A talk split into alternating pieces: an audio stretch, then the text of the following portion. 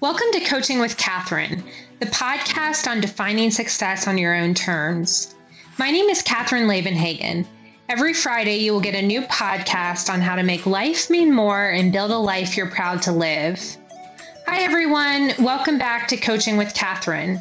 Today, I'm super excited to introduce you to Michelle Elson Rosa. Michelle and I met hiking the Appalachian Trail during the summer of 2016.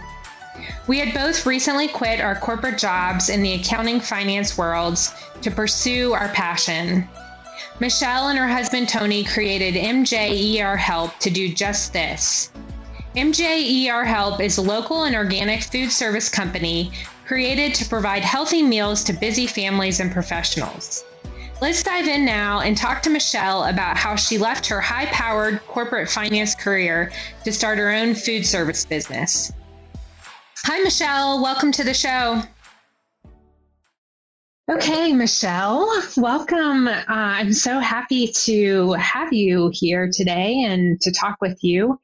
And for the viewers, uh, Michelle and I met on the Appalachian Trail back in July of 2016.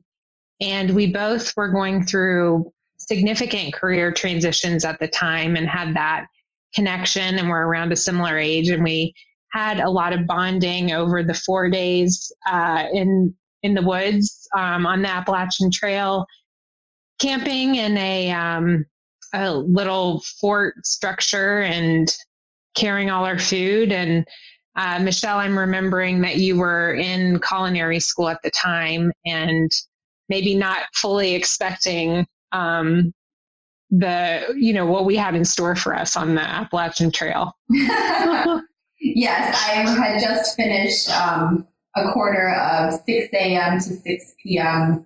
classes back to back and I was exhausted. So probably not the best time to be, you know, carrying a 50 pound pack on the, you know, in the Smoky Mountains, but um, made it work. so. Yeah, you, you survived. I was remembering that um, Tony, Michelle's, and you all were married at the time, right?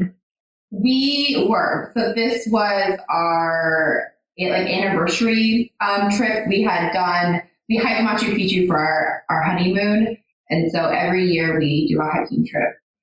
That's so cool um, that you all like have continued that tradition and have made it a an annual thing. Yeah, no, it is. I mean, now we are living, I guess, a more close to nature, outdoorsy lifestyle. But um, I think it is really important to take trips that make you remember where you came from and what you enjoy doing together as a couple. Um, even if it means, you know, crying the first day as you're, you know, hiking up the mountain because you've never hiked with a 50 pound pack on before. But after the, after the first day in the shop, I think of being exhausted more off, like I really enjoyed the rest of the, well, the rest of the trip.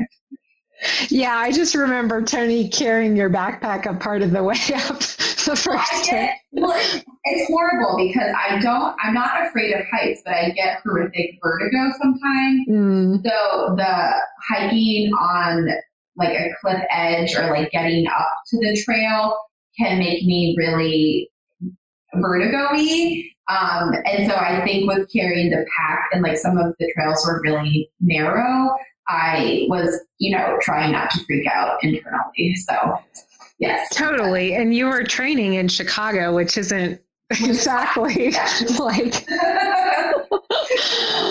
doesn't exactly exactly simulate the Appalachian Trail. Well, and it's funny because um, like I was so embarrassed about getting emotional the first day because you know going through this whole career change and being in culinary school and trying to train for a trip, but doing it in flat ground and not feeling 100% um, physically that first day is something that I had never experienced before.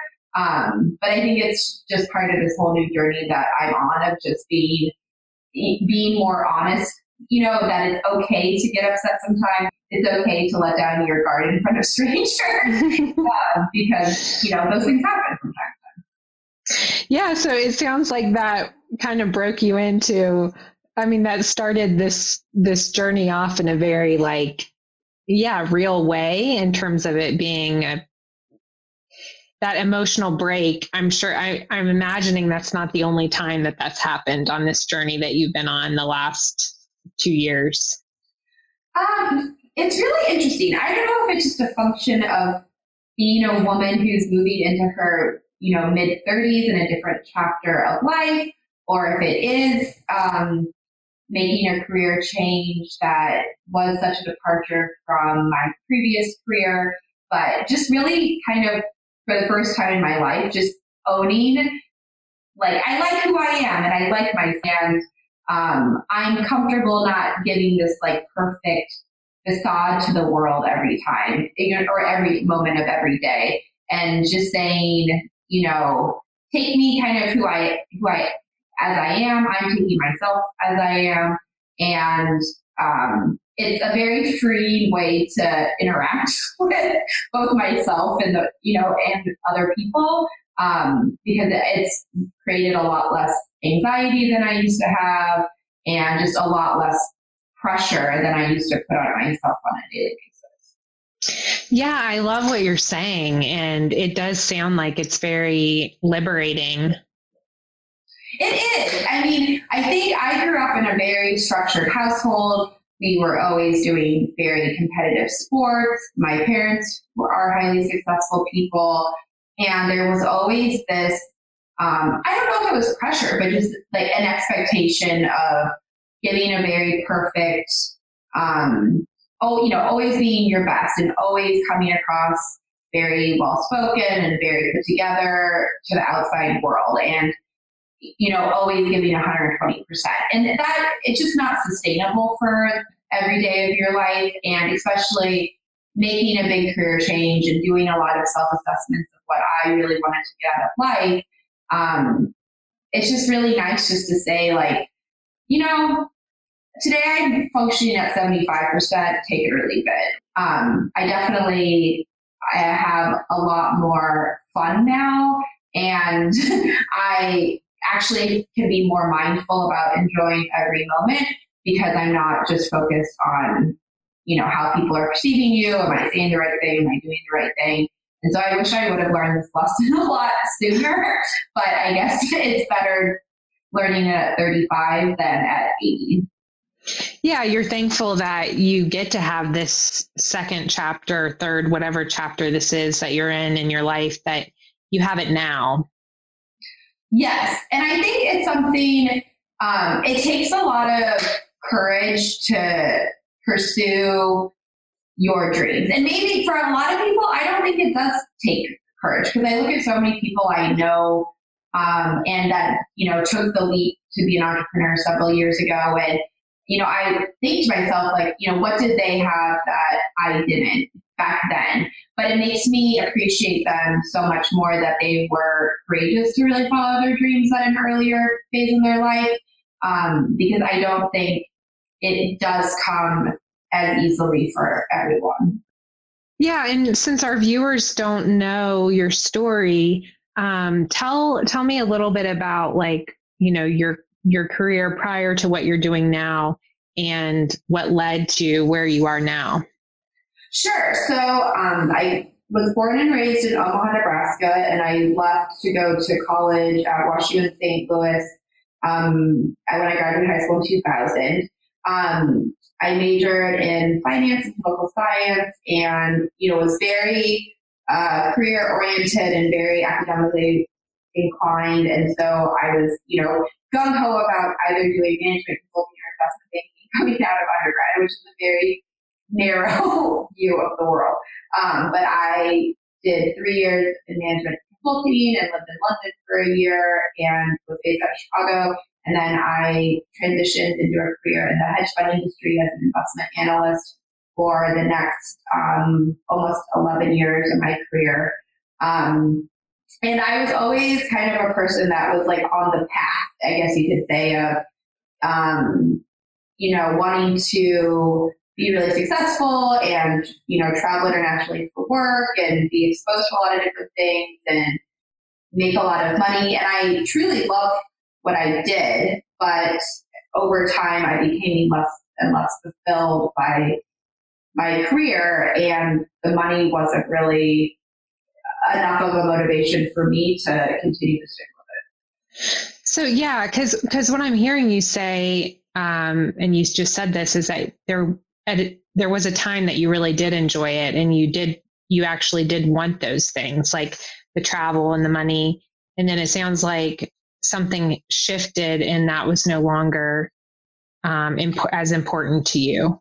Well, I mean, my story. I mean, I don't think it's that unique for people who were working in finance um, during the financial crisis and then after. But I guess maybe what I chose to do with it is a little bit different. So essentially, um, you know, my whole life until my late 20s when the financial crisis happened had been success after success, like no major setbacks, um, kind of, for lack of a better word, like always getting what I wanted or always being able to achieve what I set out as a goal. And so during the financial crisis, I was working at a hedge fund in downtown Chicago at the end of 2008. Part of our firm that was in a different country had exposure to Madoff. So needless to say, you know, the firm had to, you know, let a lot of people go. So I lost my job at the end of um, 2008. I was, you know, incredibly lucky because they gave me an incredibly generous severance and, you know, even paid my health care for an entire year. Um, but it, you know, it was a time that it was the biggest shock that had ever happened to me in my life because, you know, I, you know, I wasn't the only one who got laid off, but it was the first time that something like that had happened to me. And so it really kind of shook me to the core. And then it was, I mean, just basically incredibly difficult to find uh, you know, an investment analyst job at, in the finance industry at the beginning of 2009. So it led to a lot of soul searching, and I ended up. Um, my lease came up, you know, a few months later. They did it. They gave me a hard time about going month, you know, month to month to rent. I didn't want to pay or get into another contract without a job. So my parents said, you know, why don't you just come back to Omaha for a few months and unwind. We know you've been so stressed out. Um, you can still fly back to Chicago easily to interview for jobs and, you know, reconnect with your friends and, you know, spend time outside and, you know, see your family. And it was really, I guess, like a pivotal thing for me because in my mind, you know, moving back to Omaha without a job was like the definition of what I always have considered failing. But it was amazing. You know, I got to see my friends. I, you know, very quickly reconnected with the guy I'd gone to high school with that became my husband. Um, and I started to, one, really fall back in love with being in Omaha, but two, just really started, you know, seeing things differently then. No one thought I was a failure because I had gotten laid off. Like, you know, that I was having fun and that I was being more of, I guess, to use like a popularly used phrase, like I was being more like my authentic self. Um, and it felt really wonderful. And, um, you know, I was kind of bored and I'm like a person that doesn't do well, you know, sitting around all day. So, um, there's an amazing uh, jewelry store in Omaha called Borsheims, and it's across the street from my family's house, and they're owned by Berkshire Hathaway, and they have like the most amazing stuff. And my friends growing up, you know, owned a jewelry store before they sold to Berkshire. And so I got a job there and, you know, selling watches and jewelry. And I just had so much fun. Like I love, um, I love, you know, gemstones. I love jewelry. I love selling. I love, you know, hel- helping people find something that's going to be a celebration. Like that's when you're buying expensive jewelry.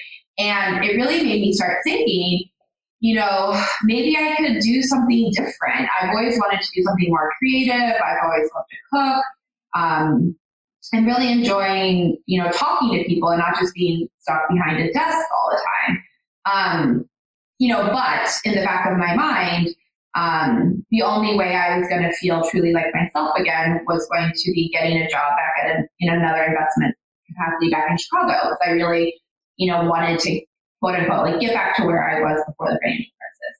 Um, so a few months later, I did get a job back in Chicago, um, but um, you know, eight months into the new job, there was, you know, our firm acquired another firm. You know, six months after that, everyone on my team got laid off but me. Um, four months after that, you know, it was very clear that the new people running the team were going to promote all of their own people before hiring, you know, the people from the old company. So stressful. And so, like, I had so much anxiety because I'm a person who always wants to be very financially stable and like wants to be in control of my destiny. And I thought that the financial crisis was going to be the hardest thing that I ever had to deal with. You know, it was really just the beginning of the aftermath of the financial crisis and what it meant for financial services companies. Um, and so then I was really lucky that I was given an opportunity to join back up with some guys that I had worked with um, before the financial crisis at a like a at a bank that was really starting a new hedge fund team. And so I went to work there for the next three years. And I still loved what I did, but it was, you know, kind of the same thing. It was, you know, every six months to a year, there was, you know, a sizable change on the team as this team was starting to form. And, um, you know, new people were joining and things were always changing. And I mean, that's just part of the way financial services works. But it was, you know, making me realize that like I'm just not as passionate about this as I used to be. And I just don't know if I have, you know, 20 more years of this in my system of all of the politics and the changes and, you know, not just being focused on the work. And so, um, basically my husband, the, so the guy I started dating when I was back in Omaha became my husband. And he always worked in the food industry. You know, he started cooking after high school and worked his way into hotel and restaurant management. And we always talked about doing something together about how we, you know, would start a restaurant or start, you know, just something, you know, run away and start a taco truck in Mexico. Who knows? You know, but we would do something together. Um, and we decided to get married in Omaha. And we wanted to show Omaha to our friends and show them the romance of you know, blue skies and cornfield and local food and, you know, all the stuff that we loved about home. And we just couldn't, you know, we couldn't find a farm to get married on. We couldn't find someone to do organic or vegan catering for us. Um, and it was really this aha moment of, you know, we always wanted to do something together. Like we are outside people. We don't really want to be in the city anymore. So why don't we take a leap and do it. And so shortly after we got married, I quit my job. I went to culinary school in Chicago. And then a year and a half ago, we moved back to Omaha to first become known as the organic and local food caterer in town. Um, and then eventually, you know, to buy a farm to do weddings and events and other big parties. It's so amazing. Like, I mean, I've I had heard your story, you know, on the Appalachian Trail most of it and then hearing it again it's just like wow like the the courage that i'm imagining it must have taken for you to leave you know this career that you had invested so much time in and pursue something totally different well i guess so okay i guess there's two anecdotes that i didn't think of I didn't think of, but now you bringing that up kind of make me think. And they're like pivotal things that probably are what kind of pushed me over the edge. So first and foremost, I never thought I'd be a person who would work in corporate America my entire life. When I graduated from WashU, it was sort of like, you know, do you do teach for America or go get a corporate job so that, you know, in 10 or 15 years you can do something and have the skills to really help people. So my goal was always to do something that was centered towards serving others, but I think maybe I got lost for a few years of how long, you know, how much experience do I need to be able to take the dive and do something on my own. Um, but basically, two things happened, like not that far before I quit my job, that really kind of set me over the edge. So the first was, you know, Chicago was incredibly icy and cold during the winter and snowy. And three year, three years ago, there was a horrible, it was a horrible winter. And I was, I, that, it was a Friday, you know, earlier that day, I literally had gotten the biggest bonus of my career. And like, I gotten, you know, the best rating of, of everyone and a big bonus and it was like, you know, amazing. And then later that night, getting out of a cab, I literally like slipped on ice and like fell and had to get 18 stitches in my face. and so, and, and so, I mean, you know, the next week I was back at work and I was, you know, presenting in front of 200 people and I was making jokes about it. You know, I had like band-aids on my face and, you know, my face for the most part, like I just have a little scar left. But everyone was like, oh my God, like, you know, isn't this the worst thing that's ever happened to you? Like, you know, like to ruin your face, your beautiful face, like what, you know, what's going on?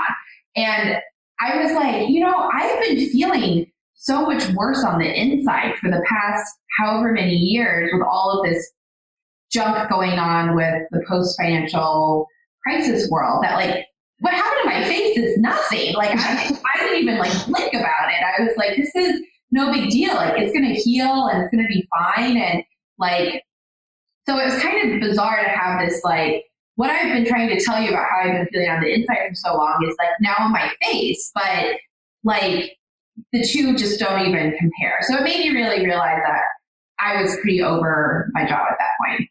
And then like a month, like a month or two later, I was part of this, you know, amazing charity organization that was industry focused that raised, you know, millions of dollars a year for local um, women and children focused charities in Chicago. And like every month we would have these meetings and people from the different organizations that were beneficiaries would speak about how, you know, what their circumstances were and how their lives had been changed by the, you know, the donations that we were um, procuring for their agencies. And it was, you know, it was always heartbreaking and it always made you so much more motivated to work harder so that you can help people. And I was coming back from the meeting and it was a gorgeous day in Chicago, the first nice day of April or late March. And, you know, I get back to the office and like just flying high, like, you know, this is what my life is meant to be. It's about helping others and doing what I've learned and taking the advantages that I've been given to help other people. And, you know, I just kind of immediately went into like another meeting that got really nasty, you know, because um, I was having some difficulties with some of the guys I was working with at the time. And I just, like, you know, I just flipped a switch and I was like, I'm done, you know, and I, you know, just kind of, you know, kind of said, I'm done and kind of never looked back from that point. But I think I think the biggest lesson to learn is that sometimes you have to be pushed to make the choices you're meant to make. Um, like it's easy to coast. It's easy just to say, "I'll make a change next year." Sometimes, like sometimes you really have to be forced out of your comfort zone to the point where you have to confront yourself to say, "This isn't what I want in my life, and I really need to get going with what I'm actually meant to be doing." Yeah, because even when you were talking about like getting laid off um, before you got that the second job, it it was like I was wondering if that hadn't have happened, would you be where you are today? Because it sounds like that really forced you to evaluate things and do some self reflection and you know really yeah. look at your life. Well, I think like at the time, I definitely did not see any of these things as a gift. you know, like it was sort of like this is going to be the biggest stumbling, like stumbling block to get through, and then we'll get back to the way things were.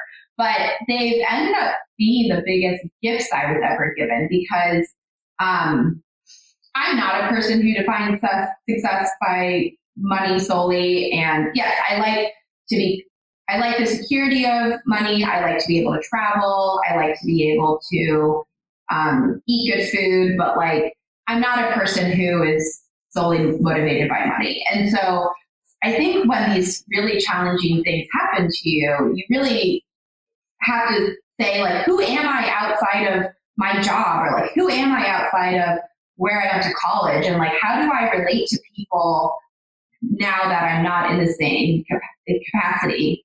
And I found very quickly that a lot of people that I thought were some of my best friends at the time weren't my friends at all. You know, like the second that the posh job went away or the connections went away or that you couldn't, you know, just fly, you know, go on crazy trips and stuff. Like literally overnight became not my friends, or they just weren't supportive of me when you needed them.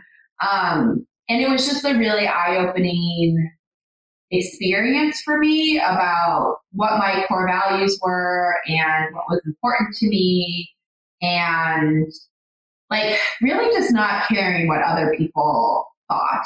And th- that you know the reality is in the back of my mind i always knew if certain things were changed that certain people wouldn't be in my life.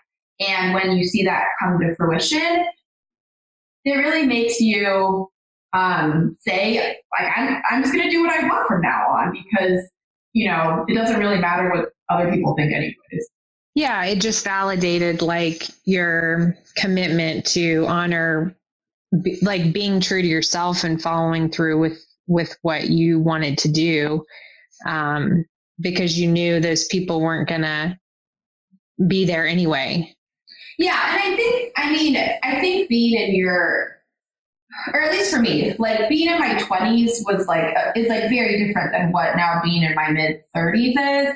And I think that, I mean, maybe it's for a lot of people, maybe it's just for me, but and I used to care a lot more about, you know, being in, having a group, like having, um, what I thought at the time was the right support system. And we all need deep support systems in our lives. We all need deep family support in our lives.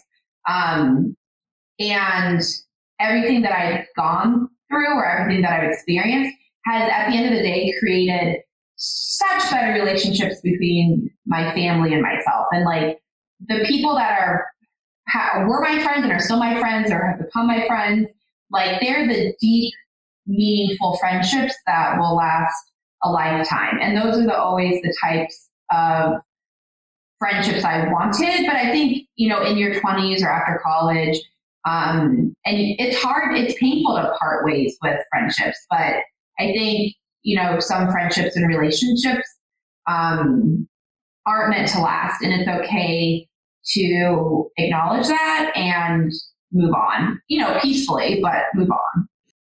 Yeah. And it sounds like um, what you've realized is like the people that are, you know, true friends and, and family, like they weather the storms with you, no matter what it is that you go through, it actually strengthens the relationships with those people.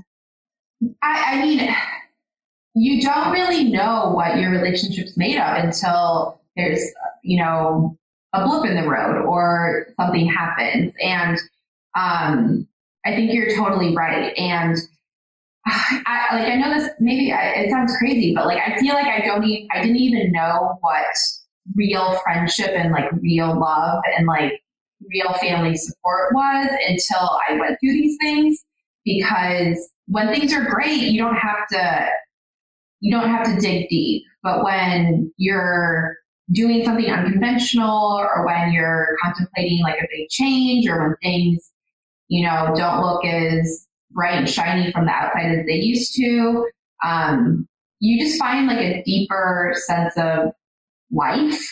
Um, and it's just it's just been amazing. Like the change in my relationship with my parents is like profound.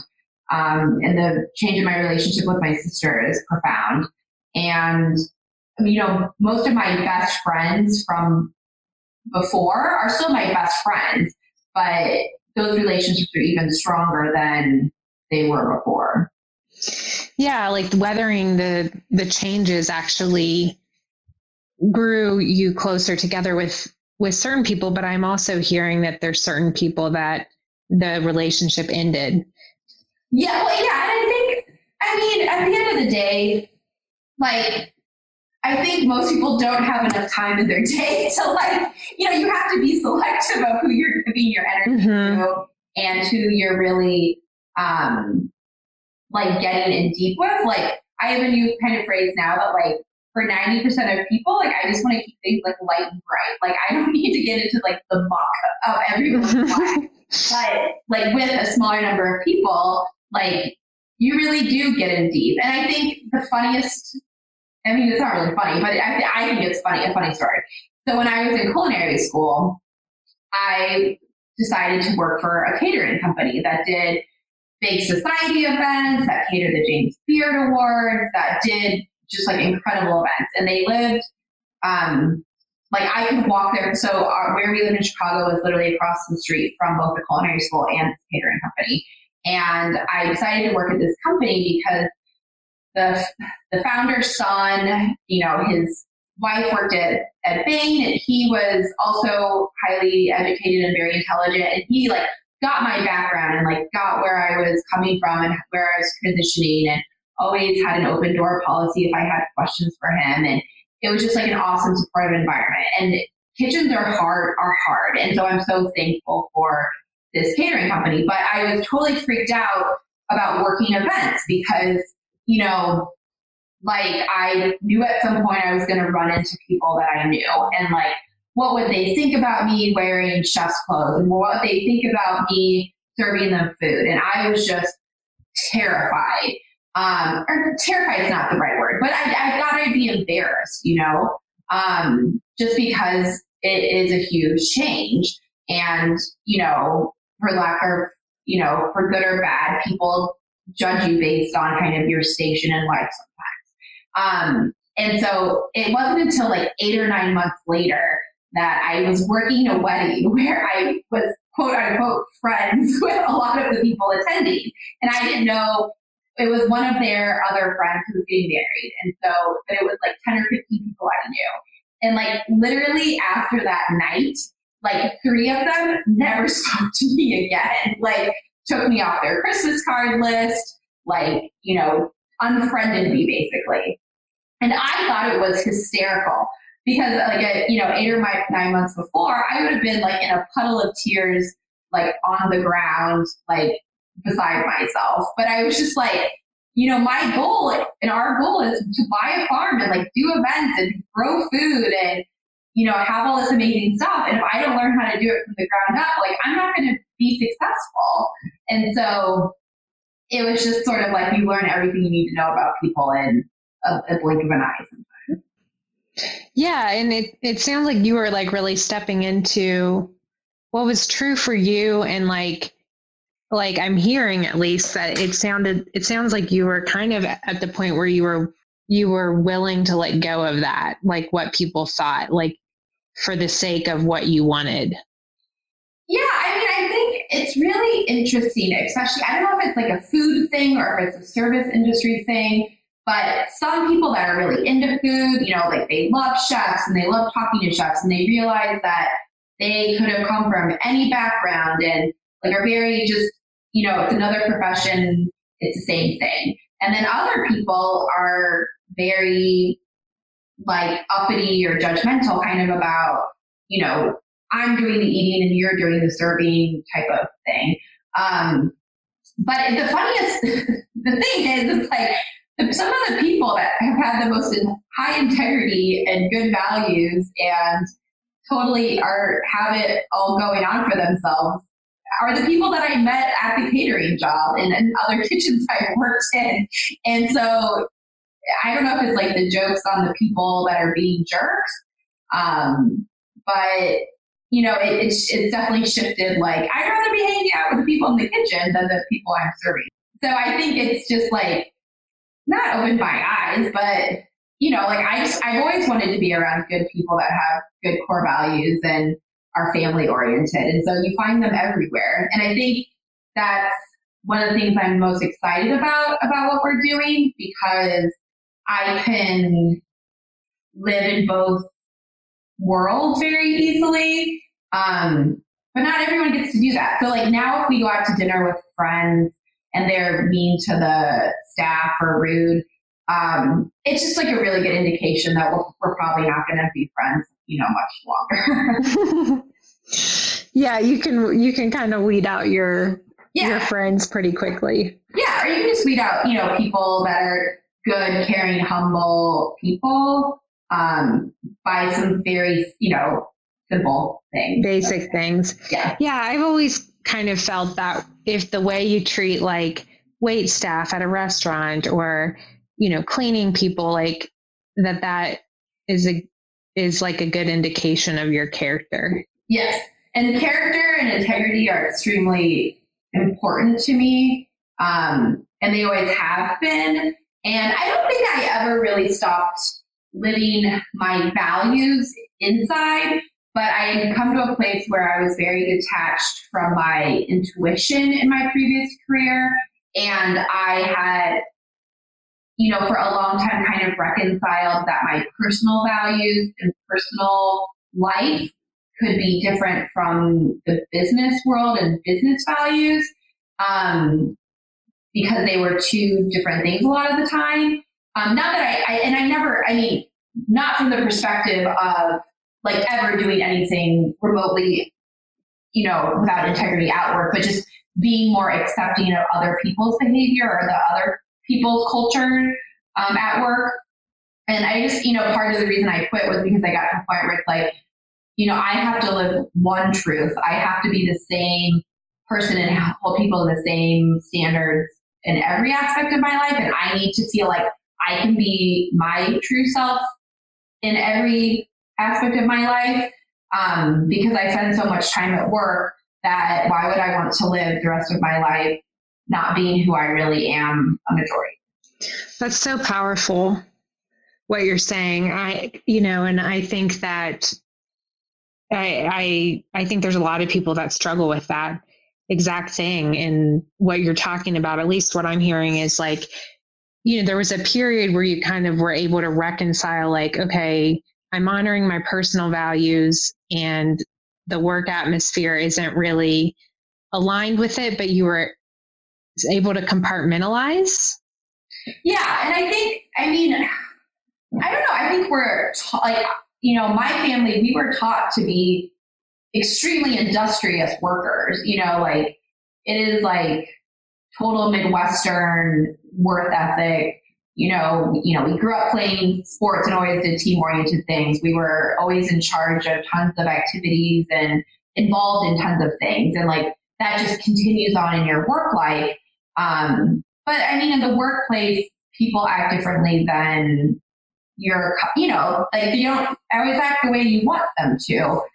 Yeah, so I think as part of being a good worker and like a good productive member of society in the business world, a lot of people kind of check their, you know, you say you you don't say things that you would want to say, or you don't um, stand up for yourself as much as you would want to. And I think I think the business world is changing, and I think our generation is more um, of like the triple bottom line generation um, or that we're starting companies that are more ethically oriented or just ethically sustainability focused. Um, and I think yeah, values driven, just, just, values driven. Yeah, and I, I mean, our my company that we've started, you know, we are a values driven organization, and we stand by our values. Um, and I think that is becoming I think there will be humongous changes in the next, you know, 30, 50, 100 years beyond that. Um, but I think it's like we came up in an age where we were living more by our parents' values in the workplace than maybe our own. Um, and I mean, like I was raised as a woman, like you can do whatever you want and like, you know, you can like it, just because you're a girl doesn't mean you can't work in a male dominated industry and can't, you know, do everything. Um, and so I always, you know, in my life now, like I've always, you know, every person to me has always been treated the same. Um, and so I guess it's just like living, you know, living your values and then starting companies that support your own values.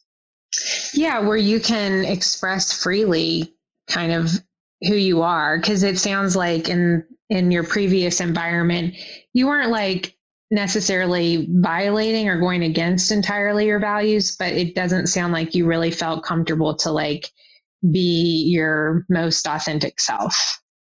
Yes. And like, they, you know, and it happens in a lot of corporate environments where the older you get as a woman, especially when you're moving into being married and being in your child bearing years and having a family, it gets really difficult because the expectations are that you're just going to be married to your job.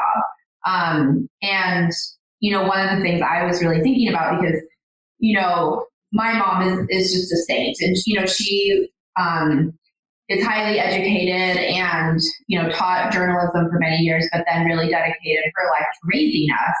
And after I got married, you know, I started thinking about, you know, I'm gone for two weeks at a time on business trips and, you know, who's going to raise our kids? Like, are we just going to have full time help or am I going to, you know, cut back on hours? And I just, like, after having such an amazing mom who dedicated everything to making us have a great life, like, it made me really start to think about how do I set up this next chapter that is supportive of having a family and being family oriented and not in conflict with it. I mean, I think a big thing too is just like in my mind, women have different chapters or have a lot of different, like different chapters maybe that men don't have to experience as much.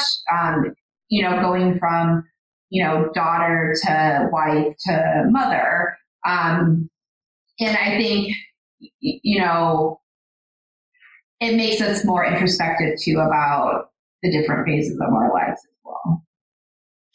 Yeah, and I I love what you're saying about like you wanted you wanted to like create something that actually allowed you to like like almost blend the two parts of your life instead of like try to fight fight for one or the other. Like it um like conflicting i think you used that word but yeah where you could again just bring more of your authentic self and, and how you wanted to be into your life.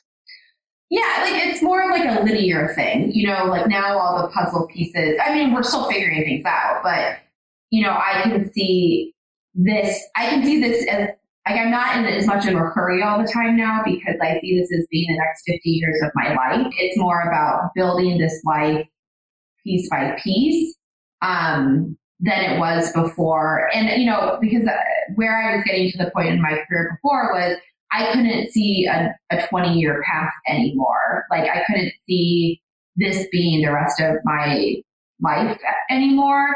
Um, and I think it's mostly because like I've been through some, you know, things that have made me really change and made me start to question what I thought I wanted.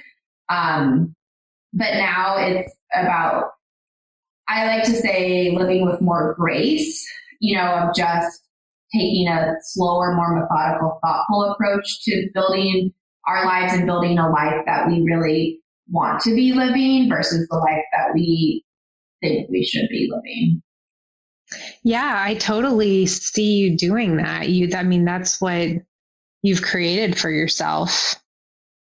Well, I mean, it's slow going and it's it's humbling, you know, um, because like I, you know, pe- people do make judgments or, you know, people like to talk, so I can only imagine what some people say about us now.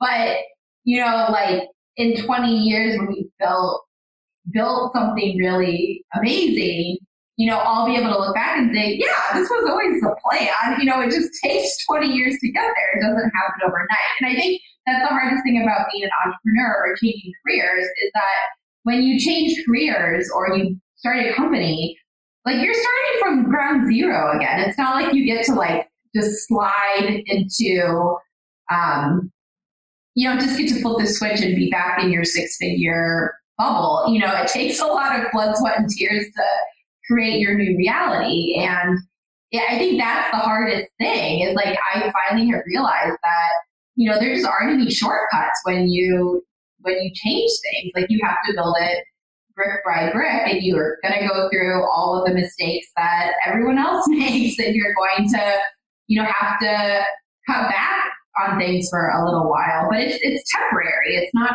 forever. Um, and you just have to build a life that's sustainable for you at that moment. Um, and honestly, though, it's been like the most freeing thing that I've ever has ever happened to me because like now if someone asks us to like do some crazy thing with them and it just doesn't fit into our budget, I can just be like, you know, we're really focused on buying a farm and building a company. So like, no, we can't, you know, hike Kilimanjaro tomorrow with you. We love to. you know, we love to. And it's just kind of nice just to be able to say no and not feel less than because of it. Well, because it sounds like it's it's saying no because you're honoring like something that's important to you. So it's it's like a choice.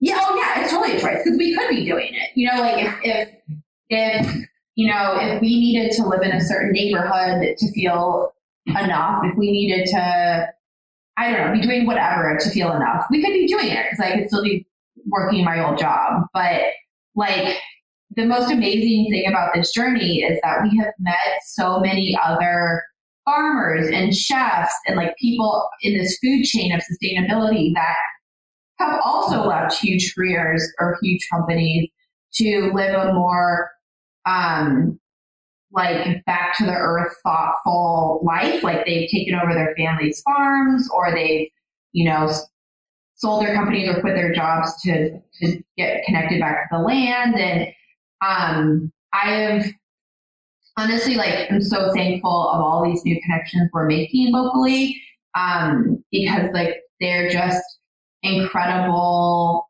um, thoughtful um, intelligent people that I am so thankful to have in my life. And if we wouldn't have made these changes, I would never be able to call all these people my friends. Um, and I think, you know, I think more, you know, it's just like the, it was like the next step for me, and it was the log, like logical step. Like we always cared about eating organic, we always cared about where our proteins came from that we ate, and it's just all about taking like going one more step, going one more step. And like, it, but it does. It changes like your whole lives. It changes who you're around every day. Um, and it changes how, I don't know, it just changes everything. But like taking that leap, like I don't miss really anything about the way our life used to be structured. Yeah, I'm getting the sense that you're like, I think the the main thing I'm sensing from you, like with everything you said, is just like this comfort and like acceptance and like ease with yourself. Yeah. And I think it's, you know, I think um it's really interesting because like I know like and I mean I think your background's similar where you kind of like quote unquote like grew up in society, you know, and you grew up as um you know, like for me, like did all the debutante stuff, like did, you know, spent a lot of time at the country club growing up, like, um, and we were, I mean, my parents didn't grow up like that and they worked really hard to get where they are, but it's kind of interesting because it's kind of like a group sometimes that you're a part of or you're not a part of. And so I'm really thankful in our new life that we can be a part of it when we have time and want to be a part of it. And I've been able to join some boards locally and get involved in volunteer work. Um, but then, you know, my work life is very different. Like, you know, I'm in the kitchen, I'm, you know, covered in whatever you are that day, and it's very different. But, um, you know, it was, I was terrified to not be accepted by people in society anymore by making this career change. And, um, I've just realized that I don't really, it, it's not that important to me. Um, but that you still, but you can still be accepted and you can still be yourself. Um, you just have to be confident in yourself that you're enough with whatever you have to give at that moment. And maybe like right now, I can't, we can't donate huge amounts of money like we used to, or not huge. I mean, we can't you know, donate huge dollars like we did before, but we can give our time and our time is maybe even more meaningful right now. Um, and so, and then, and then, in you know, 15, 20 years, like we'll be able to do even more, even more than we used to be able to do. Um, but we'll be doing it in, as business owners and in a different capacity.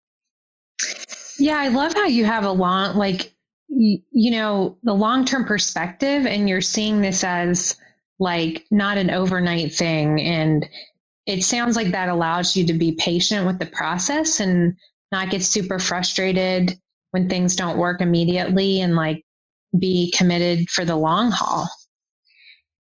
Yes, and I think um, one being able to see things. I think when you find what you're meant to do, you see things in a very long term way. Um, even if you don't know exactly what every step of that process will be, you can see the end goal, you know, much clearer than I used to be able to see what my end goal was. Yeah. Um, even though I have like no idea exactly what it's going to look like. Yeah, what it's going to look Yeah. like. Um, but yeah, I think that's important because I think um, you have to really like it's like people say like when you find what you're meant to do, like it's like you're not working anymore, even though you're like working your tail off every day. Like it just feels different. It doesn't feel like as much as like a struggle of having to do the work. Um, so yeah, I think um, and like like on Saturday last weekend we catered our first wedding, which was like a huge milestone for us because you know almost five years ago we came up with this idea, and fast forward five years, like we're actually catering the first wedding, like when we got married, and we you know using all this like local food and family style like that. And we wanted to our what that was our goal five years ago. Um, Wow. and so, but it, I mean, and there were things about it that like didn't go perfect, and like I probably would have beaten myself up about it before. But now it's like you count like you're catering a wedding for 100 people, like you're not going to get it absolutely spotless, perfect the first First time. the first time. Yeah. Um, and having a long term view, it's like okay, like we're just going to sit down tomorrow and you know meet with all the key people that were involved and do a download of what their thoughts were, and then you know then we implement it. Um, and there's no beating yourself up about the little things here or there that didn't go exactly the way you wanted to. Yeah. It's like you have an, a mindset of um, like a growth mindset. Yes, yeah, I think um, 100%. And I think it's really interesting because every day I use all of the skills that I've acquired in what I am doing um, and having to like take a step back and think, you know, you're thinking critically every day about what you're building. Um, and so but there's peace in that, you know, because like you look at family owned businesses or people that have been really successful and it, I mean, it, oh, for the most part, it takes years to, to do anything. Like I, you know, followed, I think in the first year it was like, oh, look at what other people are doing on Instagram and like we need to work harder so we can get there faster. And then I noticed a pattern that most of these people that I went to college with or, you know, knew through other things, like it took them a solid like five to seven years to really get to the marquee landmark publicity or the great idea that really took them to the next level. And, you know, my sister's a business owner and, you know, kind of around her seven year mark, she, you know, was getting really noticed by the local business community where she lives. And so, like, it takes time. And that's been the huge, the biggest sigh of relief for me because it's like, okay, we have six more years to get to the first big milestone. So there's no purpose driving yourself crazy trying to go full throttle all the time. And also, like, the biggest thing as a small business owner is like your energy is the most important asset that you have. And if you're not taking care of yourself and if you're not being mindful about your health and wellness and your state of mind, like nothing can happen. so, you know, because like in what we do, like after the holidays, we did so many parties for the holidays that I was just like my tank was empty. And it's like, okay, we need to, you know, hire more people, offload more responsibilities so that, you know, we don't need to take a hiatus or a break to get back going again. Um, and so, yeah, it just totally changed my outlook on kind of every facet of my life. Yeah, it sounds like it, but it sounds like, um, yeah, like you're really happy and you're like, I there's a confidence. Well, I've never worked as hard for the amount of money I make. you know, like I mean, you just do. Like you just have to like, you know, you have to build it before it like really goes anywhere. but I'm so proud of it because it's something that I created um, with the help of other people, obviously. And there is like a real satisfaction and peace that comes from people resonating with your vision. And our whole mantra is about helping families and professionals be healthier and live healthier lives and have more time to spend with their friends and family and loved ones because we're providing the healthy, nutritious local food for them. So it's like if you're not being healthy and doing those things, like you have to live your own values in order to help other people do the same. Yeah, it's bigger than just providing food. Like you're you're you're carrying a message to people. Yeah, and I think um, I think the thing that I another like big thing I've learned because I mean I think I've always been like relatively humble, but like starting your own company from the ground up like certainly humbles you even more. And just realizing that, you know, most of the time, like it's just not about you. Like other people just aren't focused on you. And like, um, like it's taught me to be a better employee if I would ever have to go work for someone else again because you see things from the perspective of like what the business owner is trying to accomplish. And, um, you know, it's not about the, you know, the drama or like, and I think that whole sense of like, we're all a part of something much larger and we're really each individually like not that important a lot of the time. Um, it makes like letting go of the ego makes everything else so much easier. Mm-hmm. Like not taking it personally. Yeah, and like just having a heart, like a tougher backbone. Because like I'm really tough most of the time, but then I'm also extremely sensitive. Um, and like I mean, it was like, I mean, you can't make this stuff up. Like Friday night, we like catered a big dinner for like an important group of people, and as we were leaving, um, you know, it was like a multi-course dinner. Um, you know, and like I, it sounds stupid, like I purposefully wear really nice earrings when we cater events, or like I wear my watch or my wedding ring or something just to like kind of subtly signal like I'm the business owner. You know, I'm just as educated as you or just as like professional as you, you know, but we were leaving and I know that like sounds really silly, but for me it's really important. Um, just for like setting your it's like a branding kind of. Well, it's like a like that. We're on the same level. Like we're all the same here. Like treat my staff with respect, treat me with respect, and I'll show you the same. But we were leaving this party, and this gentleman was outside getting ready to leave also, and he you know, was very gracious and said, thank you. It was wonderful meal. And then he said something like, just stick with it, guys. I'm sure this isn't like the, what you want to be doing with your lives right now. And like, but a lot of people, you know, doing catering like stepping stone to, you know, their future careers in professional industries or something like that. And I mean, and I, I mean, I just said straight up to him, I'm like, you know, like that's, you know, we appreciate that, but you know, we've actually left corporate jobs and so we, we, started our own company to um, to supply, you know, local and organic food and work with local farmers. Like this is what we're doing. Like, this is our dream job now. And the look he gave me was just like hysterical, but like, and you just have to laugh, like, um, you know, because, and, and so like you can't take yourself too seriously when, you know, like it's just you have to just like laugh and keep moving. Yeah. Well, in the in the thing that like to one uh, what it, there's like I think a quote or saying, but like one man's riches is another man's. Um, I don't know, but no, something sentiment like, and it's really interesting because um, you know, there are obviously like a lot of successful entrepreneurs in fields that um maybe aren't as like quote unquote like professional. And so like I remember locally there's like a guy who started very successful restaurants and became like extraordinarily successful. And um I mean this is like when I'm a kid, so like when you're a kid you're just like clueless about most basically everything.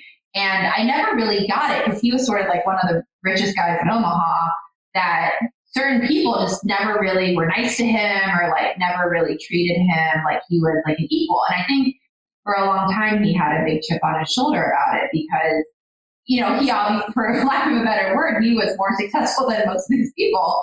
Um, but it is, I think I've learned a lot about, you know, just like humanity and the way we treat each other. And you know, we, um, we hire from, we hire uh, some of our employees from like a workforce training program, you know, people trying to, you know, change careers and support their families and, you know, may have had some they've had something dicey in their past, may have not had dicey, but like are doing things to better their lives. And it is like the most meaningful thing that I could do because um, they're like our best employees and like most responsible employees and like, you know, like talent, like, and then like there's like this commercial like from a college that's like, you know, talent's dispersed evenly, but like opportunity isn't.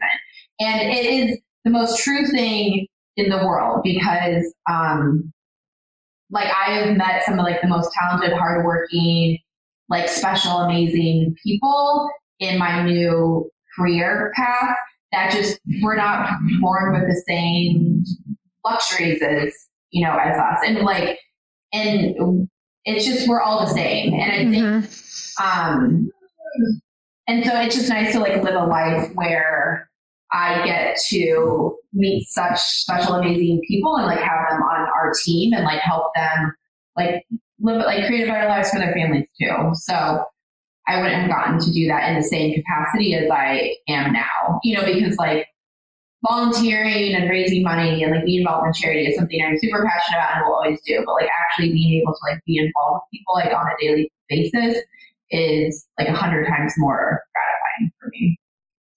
Yeah, you're connecting with people that you probably wouldn't have connected with if you had stayed, you know, on your path. And it's it sounds like you've really created like a, a deep sense of community.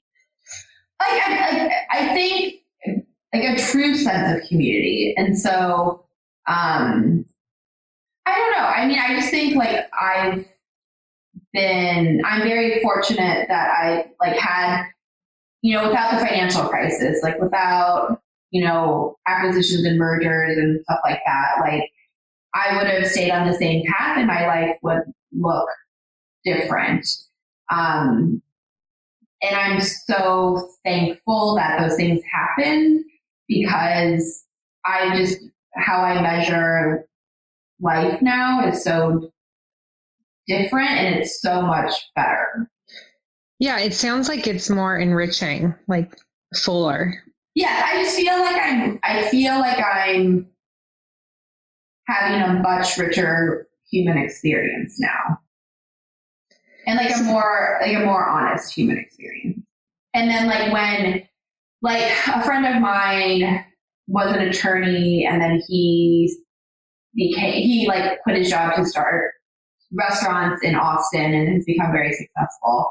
And there was like an article that he was quoted like, you know, like straight out of like straight out of undergrad law school, like I was working at a law firm, like making six figures and like I had no idea like when I quit to start restaurants, like how long it would take to get back to where I kind of was and then you know exceed that. But like the gratification and like the the sense of like accomplishment that you get from like realizing like when it's when it's a harder process like you really are so much more thankful when like the success does come um, versus like kind of having like an easier success um, in our like former jobs i guess. And like now that i'm living that life um, i totally get what he was saying because like down the road when we are really successful like it will be so much more meaningful than um, kind of, you know, making money in an easier way in my prior life.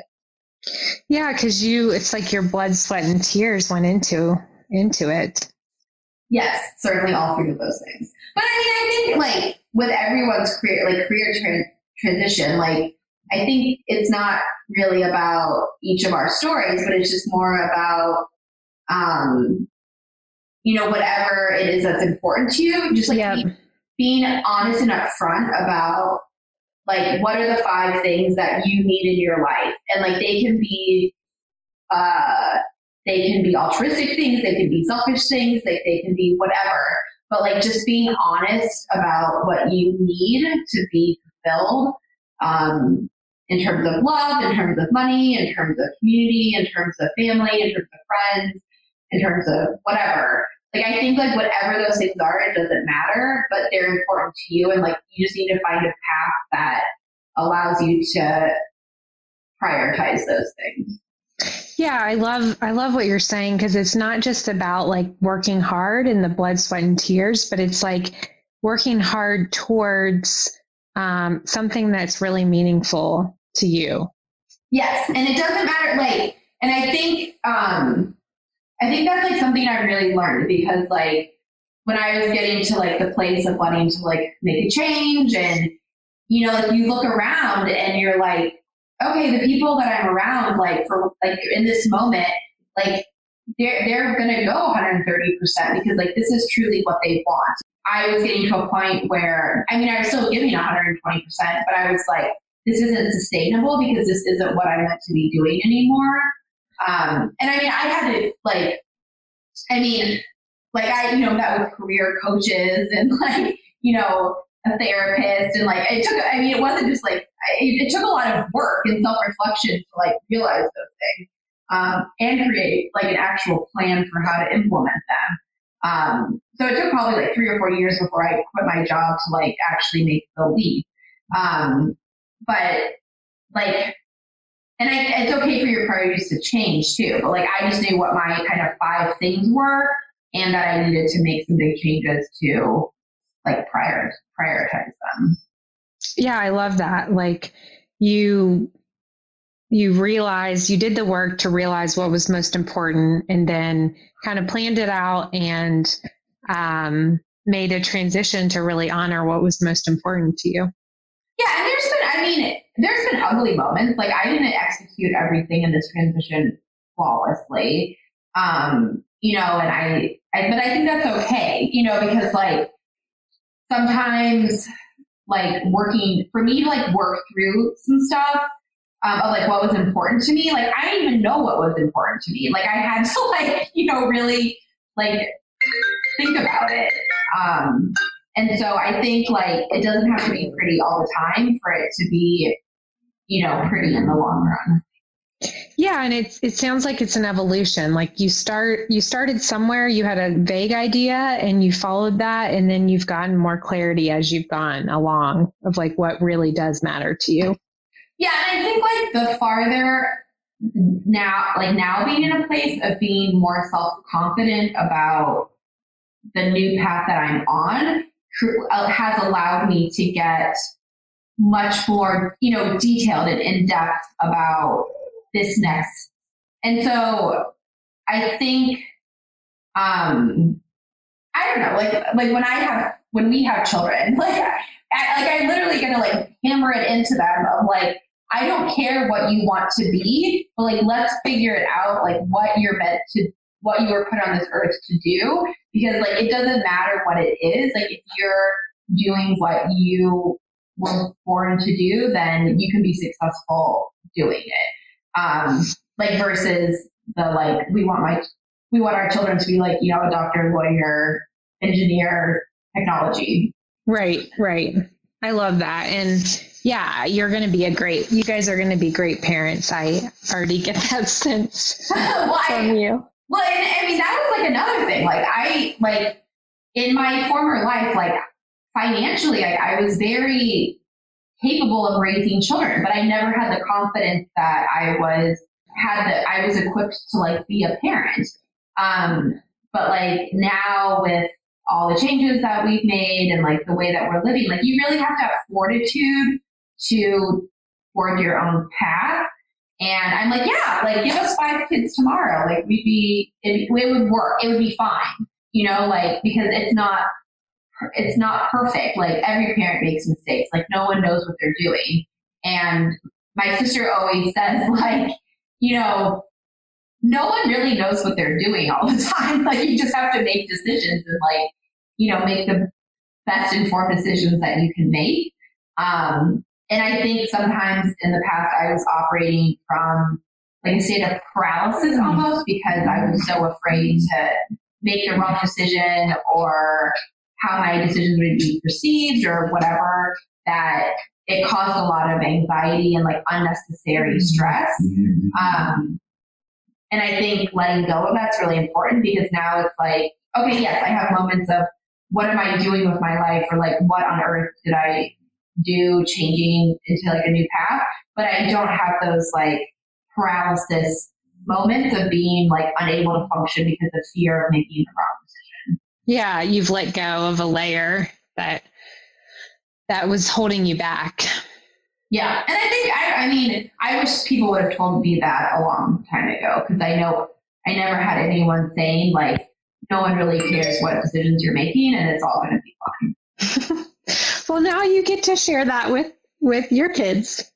Yeah, I guess so. And others that you um yeah i mean there's so many other people i know will benefit from your story and your journey and the listeners um, of this podcast. I'm sure they will as as well. And there's one final que- well two questions. One final question about kind of this that of what we're talking about is how would you define success today um that's an interesting question um, I think the biggest thing is just like wanting to get out of bed every morning and like not not being um like not not wanting to go to work. You know, wanting to get up and like live the life that you built for yourself, I think is one thing.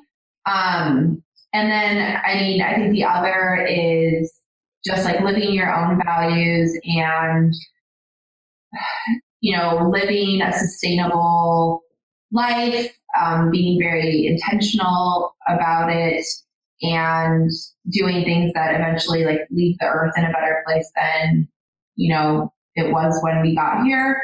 Um, and like living a life where it's less about yourself and more about what you're doing for others. Yeah, contribution is what I'm hearing. Yeah, I think like what your contributions to society are is is really important and like not being and being vocal. Like um, change only happens when you're act, an active participant in it. Um, and so like really getting involved in pursuing things that matter to you. Um, and I think like one thing that like makes me really happy and makes me feel successful is like every day now, like with the people we hire, with like the clients we're serving, with the farm, sorry, with like the farmers we're supporting. Like I feel like I'm making a contribution in an environment that oftentimes, like politically now, some days I'm like, oh, I could be so paralyzed by feeling out of, like feeling like I'm not doing anything to like change things.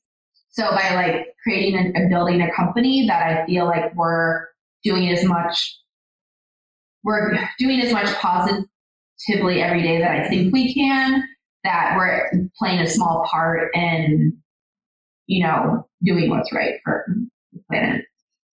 Yeah, you're you're doing something to make the kind of impact that you want or create the kind of impact that you want instead of just sitting on the sidelines and complaining or saying that people should do it differently you're actually getting out there and trying to to do something yeah, and I think I don't know. I mean, I, like who knows like where things will go from where they are, but I think like being vocal, being active, like feeling like you have a voice that you can express is something that, and like not just sitting by the sidelines and like not feeling like you're empowered to make the world a better place. Like I think it's really important. So, um, like you know we're, we're all learning and growing and adapting like every day and like I, I don't know i just think like being curious and feeling like you're still learning and that you're really excited to like keep learning in the field that you're in um,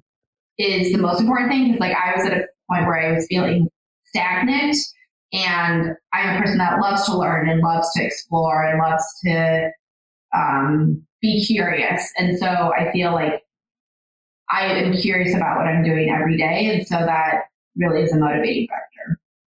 Yeah, I love that. I think that's that's great. Um, a great offering to people to consider. And um, the, I think the other thing was how can people find you? Um, so the name, okay, so my initials are MJER. And so it looks like major, if you will. And so our company is Major Help, MJER Help. So we have our website, majorhealth.com. Our Instagram and Facebook are also just MJER Help. Okay, perfect. So check her, check Michelle and Tony out on mjerhelp.com uh, and then social media. And the last question is what what hike are you doing this year? Um, so this year we're doing something even stupider or crazier. um, we're training. So there's um, an organization called Chef Cycle, and it's affiliated with No Kid Hungry. Um, and so we're uh, in September. We're doing it's three days, 100 mile a day biking in Virginia to raise money for No Kid Hungry. Oh wow! So we have yeah, so it's like a bunch of chefs that are health oriented or health minded um, that want to do something you know, physical that promotes health and wellness and then raises money for a very important cause. And you said when is that? The summer? Um, it's it's the it's the end of September, so we'll be in Charlottesville, Virginia, um, with Chef Cycle. So we're like pushing back our you know anniversary from July to September, I guess this year. But we'll be um, climbing mountains on our bikes hiking them on our feet. So um, I guess similar enough. So yeah, that sounds like a great um, activity to share together. I'm sure you'll be challenged by it, and you're also supporting a great cause. So I'm I'm sure you'll feel good about that. Yes, I'm like hopefully. L- luckily, there's a lot more hills where we live now than in Chicago, so we'll be able to at least do some training. but uh, but yeah, no, we're really excited about it. Well, actually, the first person I interviewed, his name's Phil Gaimon, and he is a retired uh, professional bike racer. He oh. rode for Garmin, Chipotle, and rode in the tour. And he lives in California now. And I actually am not recalling exactly what he said, but he it sounds like he's doing something like facilitating something similar to what you're doing because he works with a lot of chefs in the Los Angeles area. And well, he's probably doing the one in May. So, like in May, there's a chef cycle in Napa, like Napa, basically. Um, okay. For three days, and then in September they're doing the one in Virginia. And we originally were going to do the one in California, but then like spring's gotten super crazy with all these events we're doing, and so we couldn't um, do the one in May. So we're doing the one in September now. So you should totally ask him if he is doing chef cycle because like the one in California is bigger because like I don't know, California chefs are more into like the whole health and wellness component, um, or like are leading the forefront of like the whole health, you know, plant based revolution. Um, and so like a lot of big name chefs in the Bay Area and LA do this chef cycle in California. Yeah, I bet it's the same thing. Yeah, That's, probably is. Cool. Yeah, like there, if, if you see his pictures or whatever, and it's like orange jerseys, like the jerseys are orange with like white writing across the front of them, um, because No Kid Hungry's logo is like the apple and it's orange. Oh, that's awesome. Yeah. It's cool. a small little world. I know. Because I remember him saying that organization that he was doing a bunch of stuff to support it and then you're mentioning it mentioning it. So I'm like, oh that's really cool. Yeah, no, that's and, and like um, you'll have to connect the two of us then because um, it's like always fun to meet people in this community and they have um, like any like I, I mean anyone who's like in the culinary world or like affiliated can do it. So like we're going to do it this year and the next year we want to get a team of people in Omaha to do the ride because you can ride as a team, not just as individuals. Oh, cool.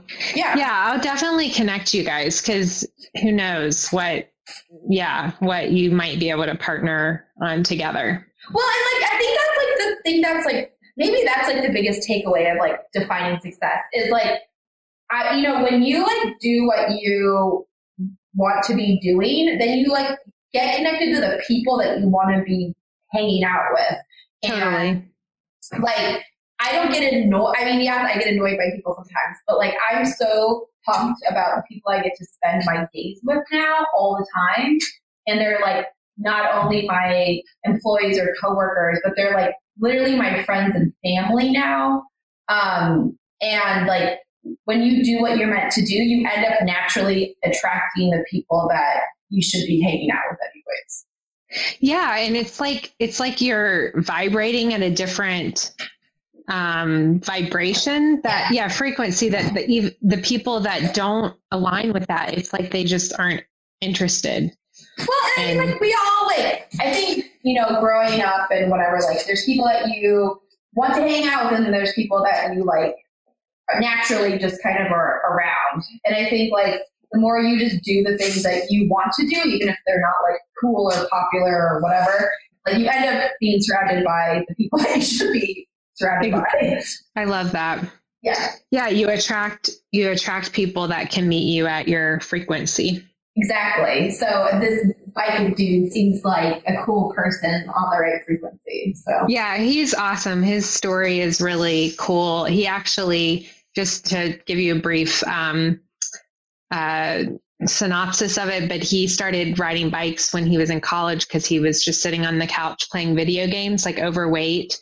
And it ended up like taking off and he pursued professional cycling and now he has found a way to get paid to ride his bike which is what he loves to do. And his story is really inspiring oh that's awesome and i mean like that's so cool because like i always love to cook and we always do dinner parties and like it's always like i was always planning the dinners when we would travel for work and stuff and so like you know, maybe you're not going to make the same amount of money that you could make doing other things, but like being able to make your hobby your like day job is just is amazing because it feels like you're not working. Yeah. Even if you have to make some sacrifices, it's like um, he's found a way to make it work for him, and it's just really inspiring. Uh, like like you have done. It's not you're not saying it's easy and you know, pain free and like everything falls into place, but um, you're making it happen. And yeah, I'm just really happy for you guys. Thanks. And I'm happy for you too, because like, you know, we met hiking on the trail and then I connected you to someone I knew from school and who I still keep in I talked to her last month. Yeah, and she like emailed me randomly, like right like around the time that you emailed me, and then I get to talk to you again. So it's just, you know, it's like that whole ecosystem of like when you put good stuff out there and you're doing what you're meant to do, like you get to keep crossing paths with other people doing amazing things too. Yeah, and then it just feel like this fuels me and keeps me going on the path and it just yeah, we we all get to support each other and moving forward. Yeah, so like I can't wait to like touch base again in a year or two and like see what we're up to then. I know. Maybe we'll go on another Maybe hiking excursion. my mom, my mom did climb Mount Kilimanjaro. She she did Machu Picchu and Mount Kilimanjaro last year. Your mom's a machine. I know she's, and we're we're going to Patagonia at the end of this year. Oh my god, that's amazing! That's like a big trip. I know, we're really excited. Well, it's really funny because I wear Patagonia hats when I'm cooking, and so random people will be like, "Oh, Patagonia, is that your company?" And I was like, "I wish." so, like with our like what we realized is like things get nuts through the end of the year, and then like February and March are kind of dead in like food and hospitality. So we want to be able to do like a month trip once a year. So we like the Patagonia is like cross fingers is one of the next big ones on our list. Well, yeah, definitely reach out to me if you do decide to do it because we're going over like Christmas, New Year's. Oh, fun! So it'll be, um, it'll be summer there. Yeah, so we'll be we'll be back like early January, and I can share any learnings we have from the experience with you. Yeah, no, I love that. Um, we'll, well, hey, are we good? yeah, we're good. Thank you so much for your time. And yeah, um, I will touch base with you once I get it closer to launching. Okay. Sounds okay. Good. Awesome. Right. Have a good day. You too. Bye. Okay. Bye. Okay, that's it for today's episode. Thank you for listening to Coaching with Katharine. If you like this podcast, please show us your support by leaving a review in iTunes or Google Play. It helps us so much and helps others to find the show. You can also visit me at www.coachingwithkatharine, spelled K A T H A R I N E, dot com, or on Facebook to learn more about me and the work I do. Thank you so much, and I'll talk to you soon. Bye.